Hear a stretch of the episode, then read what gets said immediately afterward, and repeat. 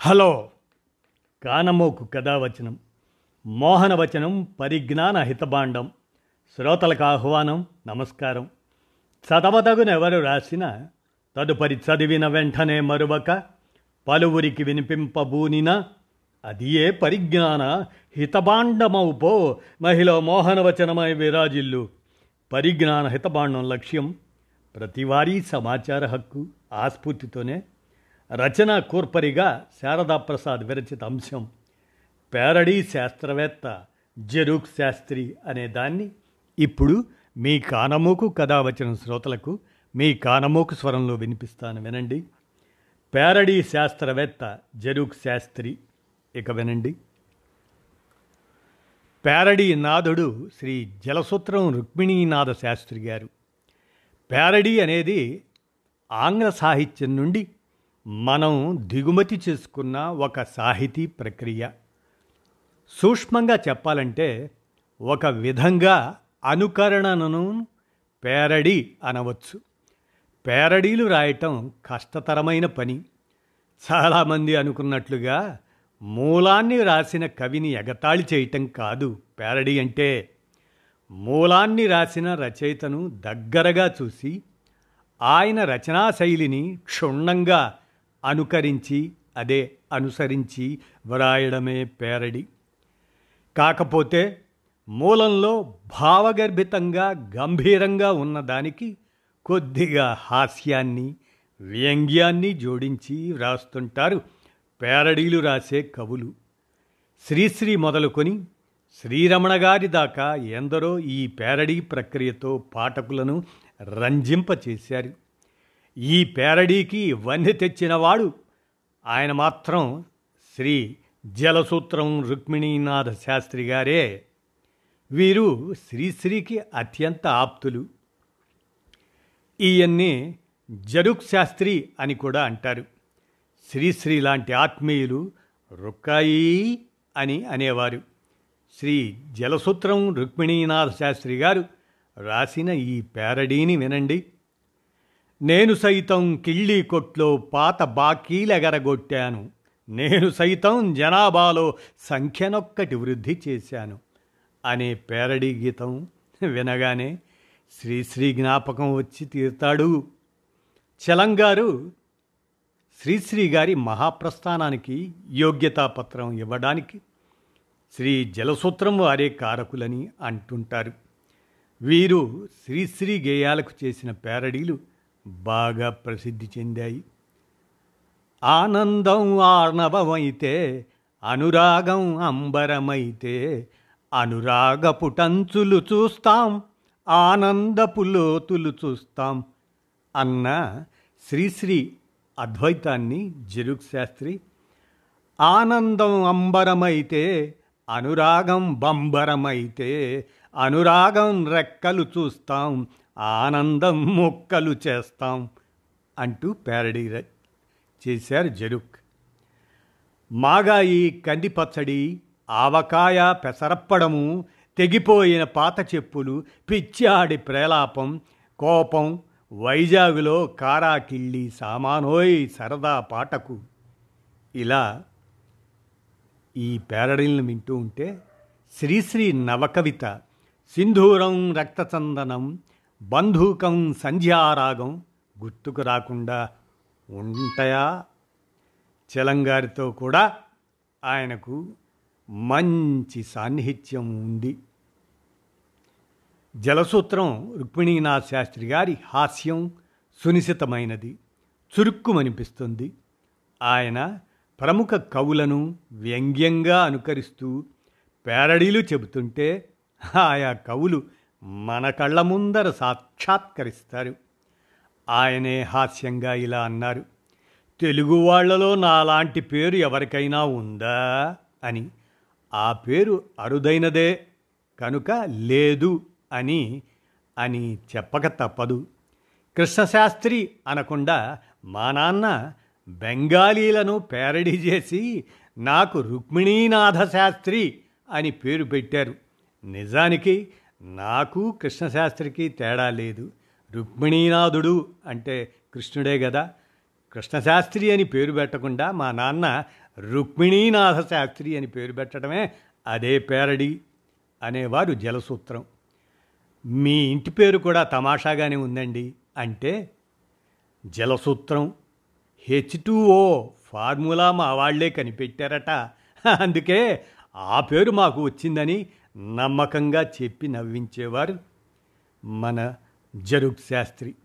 మల్లవరపు విశ్వేశ్వరరావు గారి మధుకీల ఆ కావ్యానికి ముందు మాటలో దేవులపల్లి కృష్ణశాస్త్రి గారు ఇలా రాశారు. విశ్వేశ్వరరావు నీ రచనలన్నీ పుస్తక రూపంలో రావాలయ్యా. నువ్వు కవివయ్యా నేను ఎవరితోటి ఇట్లా అనను. విశ్వేశ్వరరావు నిజంగా కవి. ఇదే పంక్తుల్ని చదివాక జలసూత్రం రుక్మిణీనాథ శాస్త్రి గారు చేసిన ఈ ప్యారడీని కూడా వినండి. సుబ్బారావు నువ్వింకా క్షవరం చేయించుకోవాలయ్యా. నీ తల మాసిందయ్యా. నేను ఎవరితోటి ఇట్లా అనను. సుబ్బారావు నిజంగా తలకు మాసినవాడు. అలా ఉండేది జరుగ్ శాస్త్రి గారి ప్యారడీ విధానం. జలసూత్రం రుక్మిణీనాథ్ శాస్త్రి గారు వివిధ పత్రికల్లో చాలా కథలు కూడా రాశారు. ఆ కథల సంకలనం శరత్ పూర్ణిమ అనే దాని పేర ప్రచురితమైంది. పంతొమ్మిది వందల ముప్పై ఐదు నాటి వినోదిని పత్రికలో వీరిది కీచక వధ అన్న కథ ప్రచురించారు. పేరడీ విషయానికి వస్తే ఆఖరకు కీచకుణ్ణి కూడా వదల్లేదు జరుక్ శాస్త్రి. ఒక్క పేరడీలే కాకుండా మంచి గేయాలను కూడా రాశాడు జరుగు శాస్త్రి. మా బాపిరాజు అనేటువంటిది పంతొమ్మిది వందల ముప్పై ఏడు ప్రతిభలో వచ్చయింది ఆ గేయాన్ని చూస్తే ఆయన ఏది జరుగు శాస్త్రి భావశీలత మనకి కంటికి కుట్టినట్లుంటుంది. మా బాపిరాజు తెలుగు వనమునకు దోహదములను దీప్తినిచ్చిన గనుడవయ్యా పొసగగ కవనమ్ము శిల్పమ్ము పోహళించితివి. అందాలు చిందినవి పొంకాలు కుదిరినవి కాళ్ళ గజ్జలు గల్లు గల్లుమంటున్నాయి లాస్యాలు ఆగినవి ఆస్యప్రభలు విచ్చి ఆనంద మందుతూన్నది సరస్వతీదేవి. మాకు అల రవీంద్రుడవు వీవే అవనీంద్రుడవు వీవే పట్టినదల్లా బంగారమ్ము చేయగా నీ బొనవరేలిచ్చు. నెరచూరలందుకొని కవనము శిల్పము గజ్జె కట్టినవి. మీరు ఒరుల గొప్పను మెచ్చుకోలేని తెలుగుల్లో చేయి జారి పడ్డారు శీర్ణమతులైనారు. నా బాపిరాజా ఓహో పాపరేడా! నా బాపిరాజా ఓహో పాపరేడా! వేయి తలలందుకోరాని భావమరీచి క్షణము లోపల మీకు కరతలామలకమే. పాటల్లో కథలలో చిత్రాల్లో గోష్ఠిలో నాగసరమూది నా తల పామునాడించి ఎదమచ్చు జల్లి నాడెందమ్మును హరించి దానితో నాకు కొత్త సృష్టి చేతురు మీరు. మీ హృదంతర మొక్క ఏ ఫీసనే? అవును జ్ఞానప్రసూనాంబ ఉపాస్ ఉపాస్ ఉపాస్యమ్మెక రససష్టలు మీరు రసపిపాసిని నేను నా బాపిరాజా ఓహో పాపరేడా తెలుగు వనమునకు దోహదములన్ దీప్తినిచ్చిన గనుడవయ్యా. పొసగగా కవనమ్ము శిల్పమ్ము పోహళించితివి అని జిరుగ్ శాస్త్రి అడవి బాపురాజును ఉద్దేశిస్తూ ఆ విధంగా గేయ రచన చేశారు. మరి జరుగ్ శాస్త్రి జీవిత విశేషాలని మనం వింటే బాగుంటుంది కదా జలసూత్రం రుక్మిణీనాథ శాస్త్రి గారు పంతొమ్మిది వందల పద్నాలుగు సెప్టెంబర్ ఏడున బందర్లో జన్మించారు.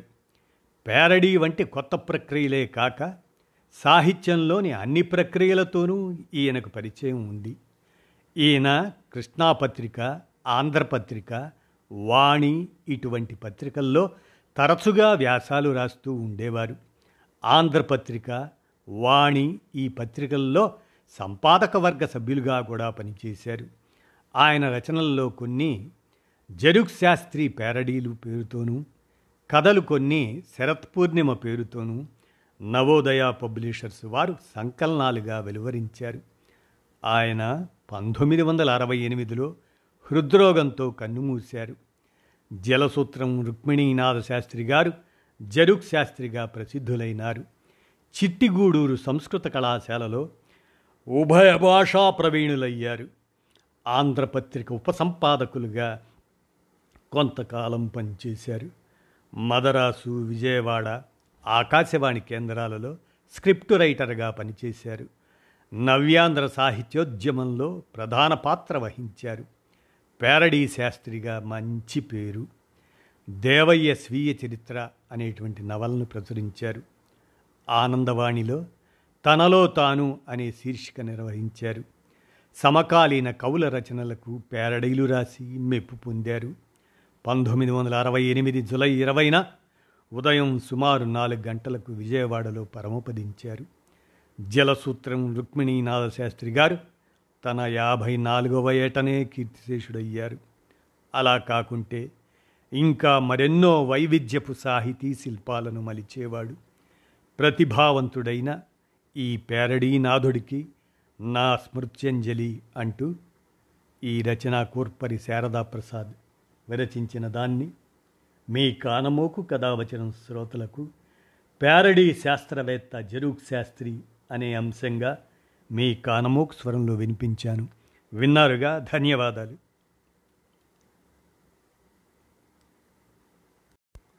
హలో! కానమోకు కథావచనం మోహనవచనం పరిజ్ఞాన హితబాండం శ్రోతలకు ఆహ్వానం నమస్కారం. చదవతగునెవరు రాసిన తదుపరి చదివిన వెంటనే మరువక పలువురికి వినిపింపబూనిన ఏ పరిజ్ఞాన హితబాండమౌపో మహిళ మోహనవచనమై విరాజిల్లు. పరిజ్ఞాన హితబాండం లక్ష్యం ప్రతివారీ సమాచార హక్కు ఆస్ఫూర్తితోనే ఇప్పుడు. వేంపల్లి షరీఫ్ వారి విరచిత అంశం సత్యశోధకుడు హమీద్ దల్వాయ్ అనేటువంటి అంశాన్ని ఇప్పుడు మీ కానమోకు కథ వచ్చిన శ్రోతలకు మీ కానమోకు స్వరంలో వినిపిస్తాను వినండి. సత్యశోధకుడు హమీద్ దల్వాయ్. ఇక వినండి. యాంగ్రీ సెక్యులరిస్ట్ కథకుడు మరాఠీ రచయిత హమీద్ దల్వాయ్ పంతొమ్మిది వందల ముప్పై రెండు పంతొమ్మిది వందల డెబ్భై ఏడు మధ్య నలభై నాలుగేళ్ళు మాత్రమే బతికాడు. జ్యోతిబా పూలే ఆయన స్ఫూర్తితో ముస్లిం సత్యశోధక్ మండలి స్థాపించాడు. ఆయన పంతొమ్మిది వందల యాభై ఆ ప్రాంతంలో ప్రతిపాదించిన ట్రిపుల్ తలాక్ రద్దు మత విద్యకు బదులు ప్రగతిశీల విద్య ఉమ్మడి పౌరస్మృతి ఇటువంటివి ఇప్పుడు రాజకీయాల్లో ప్రచార అస్త్రాలుగా మారాయంటే ఆశ్చర్యం కలుగుతుంది. నిజానికి ముస్లిముల్లో హమీద్కు హిందూవాది అని పేరుంది. రాజా రామ్మోహన్ రాయ్ వంటి వాళ్ళ పుణ్యమా అని హిందూ మతం అనేక మూఢనమ్మకాలను వదులుకొని ముందుకు వెళ్తుంది. ముస్లిం సమాజం కూడా అలా ముందుకు వెళ్ళాలి అనేది హమీద్ ఆలోచన. Muslim politics in secular India అంటూ పంతొమ్మిది వందల అరవై ఎనిమిదిలో పుస్తకం రాశాడు హమీద్ దల్వాయ్. ముస్లిములు తమను తాము మరింత ఉదారంగా మార్చుకోవటం ద్వారా తద్వారా మాత్రమే ఈ దేశంలో హిందూ అతివాదాన్ని ఎదుర్కోవచ్చు అని ప్రతిపాదించాడు. అలా అని హిందూ మతవాదులను వెనకేసుకొని వచ్చాడా అంటే అది లేదు.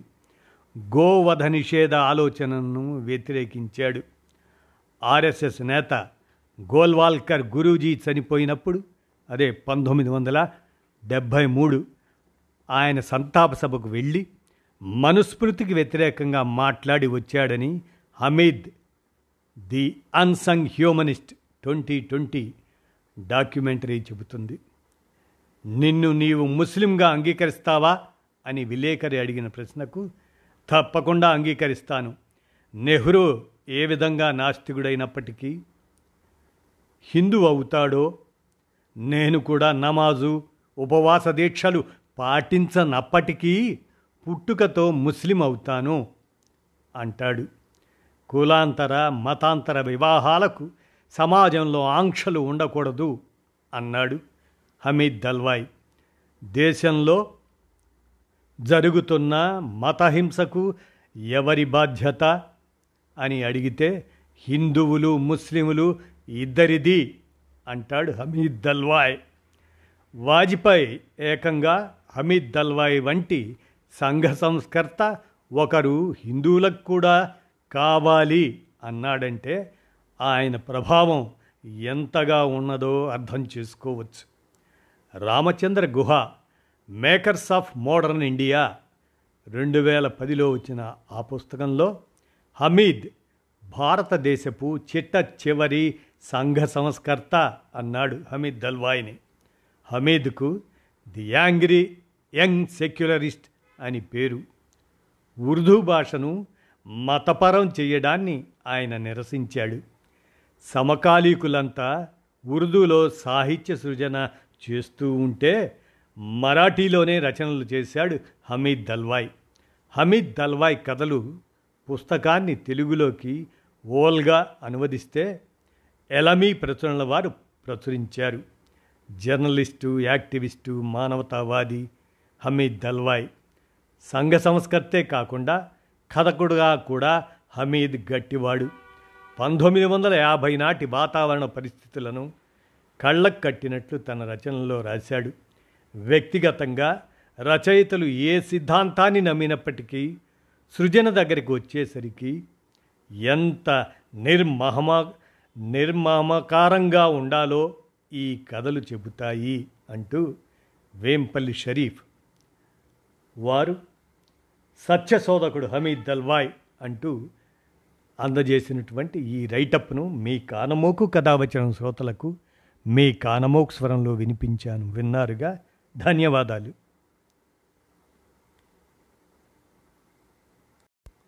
హలో కానమోకు కథావచనం మోహనవచనం పరిజ్ఞాన హితబాండం శ్రోతలకు ఆహ్వానం నమస్కారం. చదవతగునెవరు రాసిన తదుపరి చదివిన వెంటనే మరువక పలువురికి వినిపింపబూనిన అదియే పరిజ్ఞాన హితబాండమౌపో మహిళ మోహనవచనమై విరాజిల్లు. పరిజ్ఞాన హితబాండం లక్ష్యం ప్రతివారీ సమాచార హక్కు ఆస్ఫూర్తితోనే ఇప్పుడు.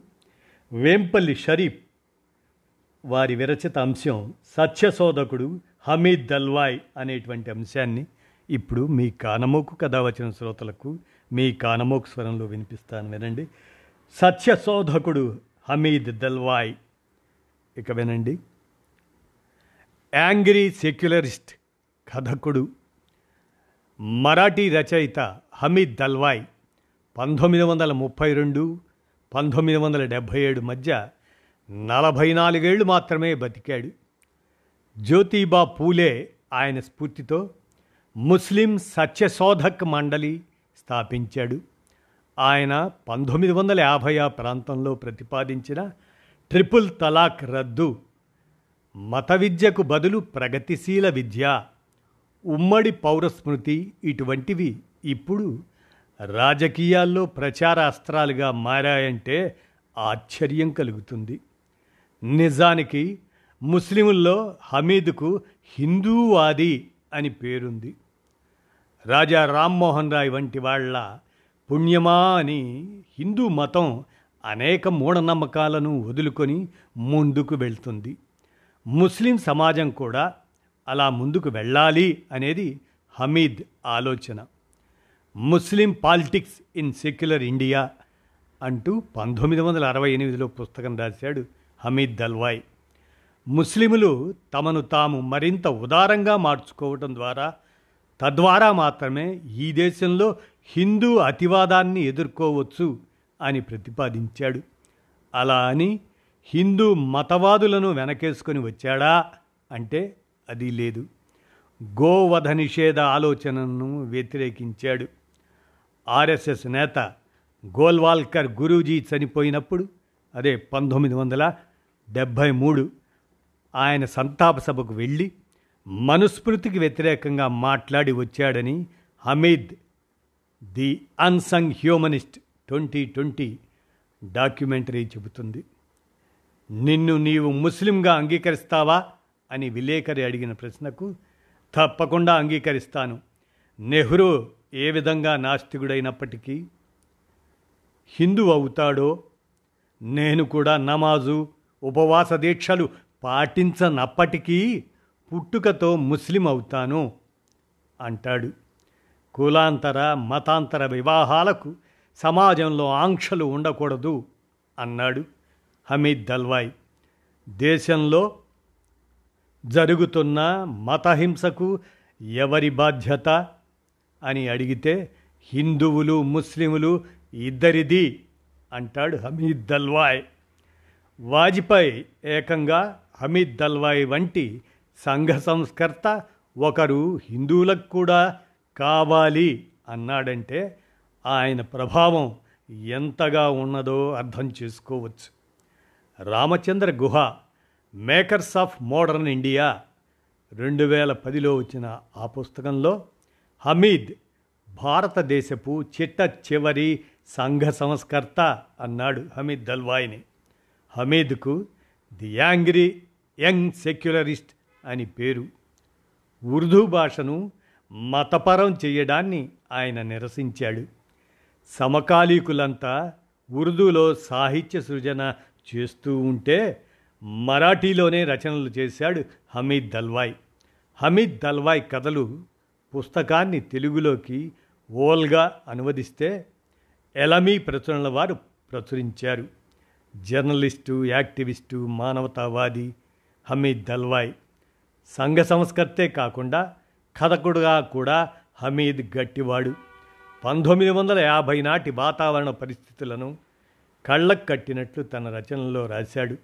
వ్యక్తిగతంగా రచయితలు ఏ సిద్ధాంతాన్ని నమ్మినప్పటికీ సృజన దగ్గరికి వచ్చేసరికి ఎంత నిర్మహమ నిర్మమకారంగా ఉండాలో ఈ కథలు చెబుతాయి అంటూ వేంపల్లి షరీఫ్ వారు సత్యశోధకుడు హమీద్ దల్వాయ్ అంటూ అందజేసినటువంటి ఈ రైటప్ను మీ కానమోకు కథావచనం శ్రోతలకు మీ కానమోకు స్వరంలో వినిపించాను విన్నారుగా. ధన్యవాదాలు.